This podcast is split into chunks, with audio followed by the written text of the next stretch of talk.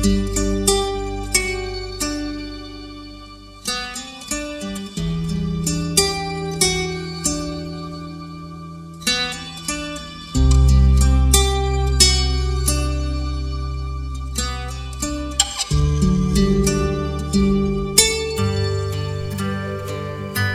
adik-adik, jumpa lagi dalam renungan podcast hari ini. Kita akan kembali membaca firman Tuhan bersama-sama, merenungkannya, dan berkomitmen bersama-sama untuk melakukannya dalam kehidupan kita sehari-hari. Baik adik-adik, persiapkan Alkitab kalian. Kalau sudah, buka bahan renungan kita hari ini dari Keluaran 7 ayat 14 Keluaran 7 ayat 14 sampai Keluaran 8 ayat 15.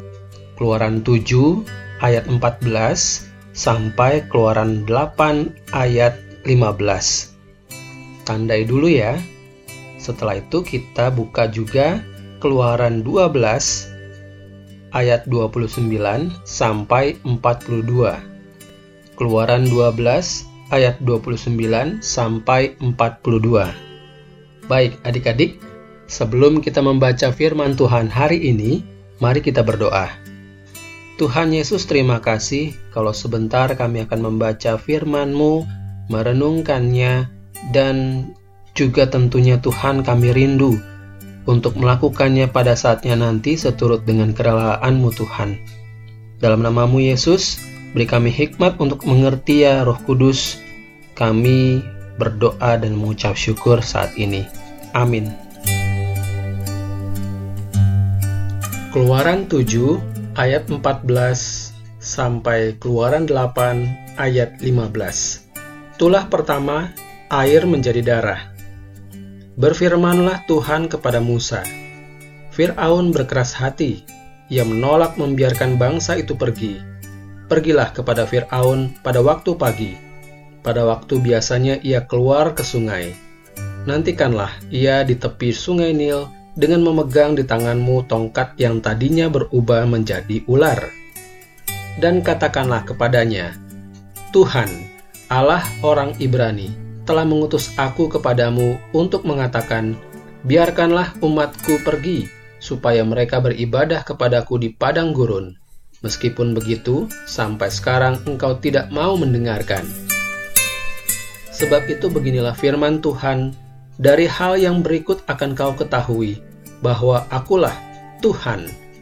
Lihat, dengan tongkat yang di tanganku ini akan kupukul air yang di sungai Nil dan air itu akan berubah menjadi darah.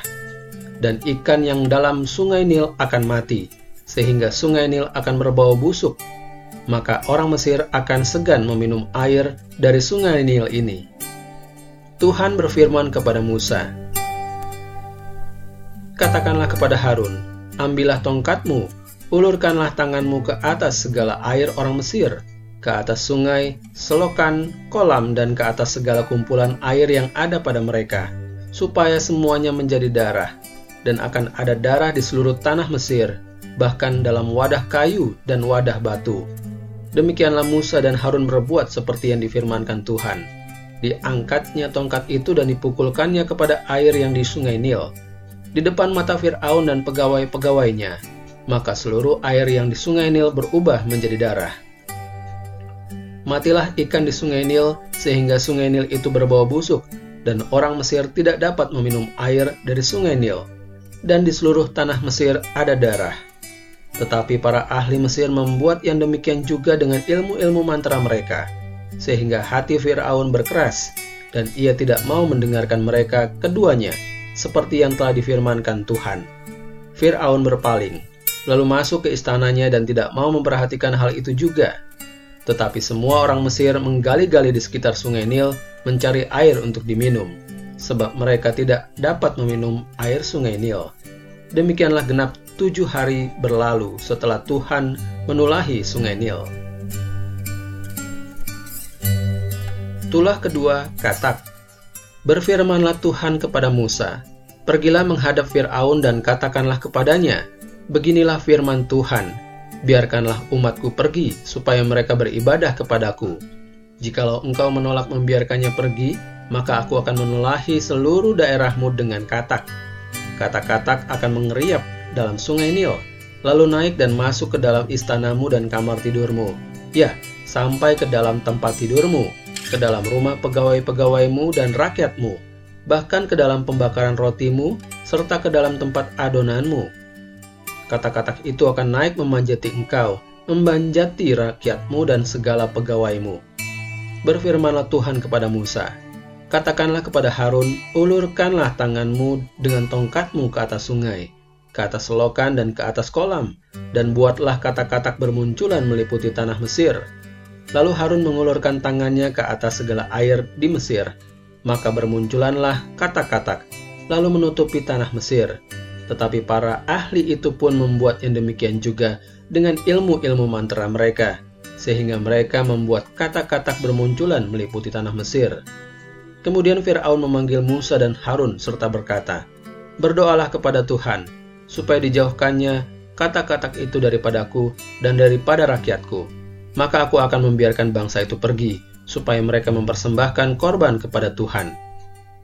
Kata Musa kepada Firaun, "Silahkanlah tuanku katakan kepadaku, bila aku akan berdoa untukmu, untuk pegawaimu dan rakyatmu, supaya kata-kata itu dilenyapkan daripadamu dan dari rumah-rumahmu, dan hanya tinggal di sungai Nil saja. Katanya, besok. Lalu kata Musa, jadilah seperti katamu itu, supaya Tuanku mengetahui bahwa tidak ada yang seperti Tuhan Allah kami. Maka kata-kata itu akan dijauhkan daripadamu, dari rumah-rumahmu, dari pegawai-pegawaimu dan dari rakyatmu, dan hanya akan tinggal di sungai Nil saja. Lalu Musa dan Harun keluar meninggalkan Firaun dan Musa berseru kepada Tuhan karena kata-kata yang didatangkannya kepada Firaun. Dan Tuhan melakukan seperti yang dikatakan Musa, sehingga kata-kata itu mati lenyap dari rumah, dari halaman, dan dari ladang. Dikumpulkan oranglah bangkai-bangkainya bertumpuk-tumpuk, sehingga tanah dan sehingga tanah sehingga tanah itu berbau busuk. Tetapi ketika Firaun melihat bahwa telah Terasa kelegaan, ia tetap berkeras hati dan tidak mau mendengarkan mereka keduanya, seperti yang telah difirmankan Tuhan. Keluaran 12 ayat 29 sampai 42. Orang Israel keluar dari Mesir. Maka pada tengah malam Tuhan membunuh tiap-tiap anak sulung di tanah Mesir, dari anak sulung Firaun yang duduk di tahtanya sampai kepada anak sulung orang tawanan yang ada dalam liang tutupan, serta segala anak sulung hewan. Lalu bangunlah Fir'aun pada malam itu bersama semua pegawainya dan semua orang Mesir, dan kedengaranlah seruan yang hebat di Mesir, sebab tidak ada rumah yang tidak ada kematian.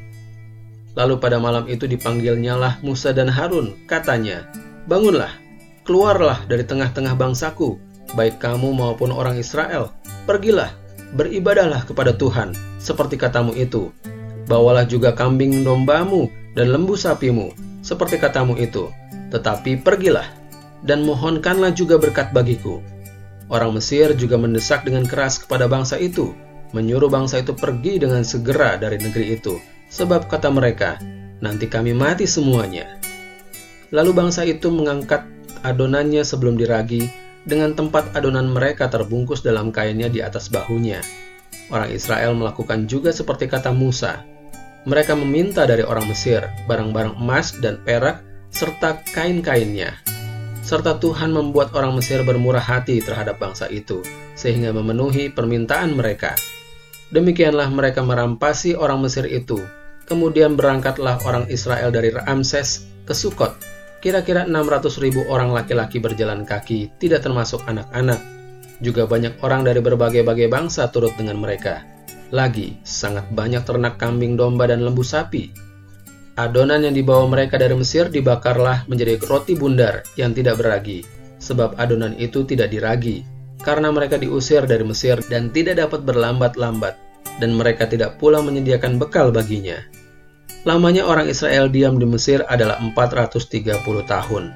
Sesudah lewat 430 tahun, tepat pada hari itu juga, keluarlah segala pasukan Tuhan dari tanah Mesir. Malam itulah malam berjaga-jaga bagi Tuhan untuk membawa mereka keluar dari tanah Mesir. Dan itulah juga malam berjaga-jaga bagi semua orang Israel turun-temurun untuk kemuliaan Tuhan.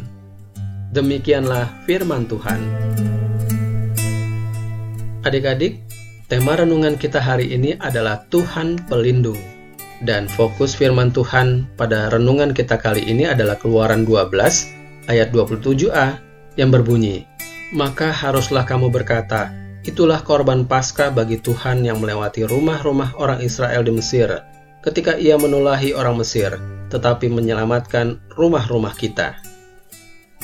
Adik-adik, Tuhan melaksanakan niatnya untuk membebaskan bangsa Israel dari penindasan orang-orang Mesir. Tuhan melawan dan mengeraskan hati Firaun sehingga ia menjadi bergeming dengan tulah-tulah yang diberikan Tuhan untuk menghajar bangsa Mesir. Kalian tahu ada berapa tulah? Ya, 10 tulah. Yang tadi kita baca adalah tulah pertama, kedua, dan ke-10. Kalian bisa baca kembali ke 10 tulah yang ada dan melihat bagaimana Tuhan melawan dan mengeraskan hati Fir'aun. Ya, adik-adik, dari ke-10 tulah yang diberikan Tuhan kepada bangsa Mesir, tulah ke-10 lah yang tidak dapat dihindari dan tidak dapat dipulihkan pada orang-orang Mesir, yakni kematian anak-anak sulung mereka, baik manusia maupun hewan. Namun hal itu tidak terjadi pada orang-orang Israel, karena Tuhan melindungi mereka. Ya, nanti Kalian bisa baca di Keluaran 12 ayat 1 sampai ayatnya yang ke-28. Ya, tentang perayaan Paskah. Bagaimana Tuhan meluputkan bangsa Israel dari tulah ke-10, yaitu kematian anak-anak sulung di tanah Mesir. Ya, adik-adik, akhirnya kita tahu setelah tulah 10 dijatuhkan, barulah Fir'aun mau membebaskan bangsa Israel. Apa yang kita bisa pelajari dari dijatuhkannya 10 tulah kepada bangsa Mesir dan tulah 10 yaitu kematian anak-anak sulung di tanah Mesir. Mengapa bangsa Israel bisa luput? Ya, Tuhan tidak pernah salah sasaran. Tuhan tidak pernah salah sasaran. Dan Tuhan melindungi bangsa Mesir. Dengan apa? Nanti kalian bisa temukan dalam pembacaan firman Tuhan di Keluaran 12 ayat 1 sampai ayatnya yang ke-28. Bagaimana rumah-rumah bangsa Mesir di pintunya diberikan tanda dari darah domba dan di situlah awal mula perayaan Paskah di bangsa Mesir, di bangsa Israel. Mari kita berdoa. Bapa kami di surga, terima kasih untuk senantiasa melindungi kami dari kecelakaan yang tidak ditujukan bagi kami. Dalam nama Tuhan Yesus, kami sudah berdoa. Amin. Terima kasih adik-adik telah mendengarkan renungan podcast hari ini. Dan kiranya adik-adik dapat tetap terus membaca firman Tuhan setiap hari. Dari kejadian sampai wahyu ya, kalau bisa. Bisa dong. Ya, karena mengapa? Dengan membaca firman Tuhan setiap hari, dan secara sistematis dari kejadian sampai wahyu, adik-adik akan semakin mengenal karakter Tuhan Yesus. Ya, Tuhan dan Juru Selamat pribadi kita. Siapa Yesus? Coba cari tahu di Alkitabmu. Sampai jumpa besok. Tuhan Yesus memberkati.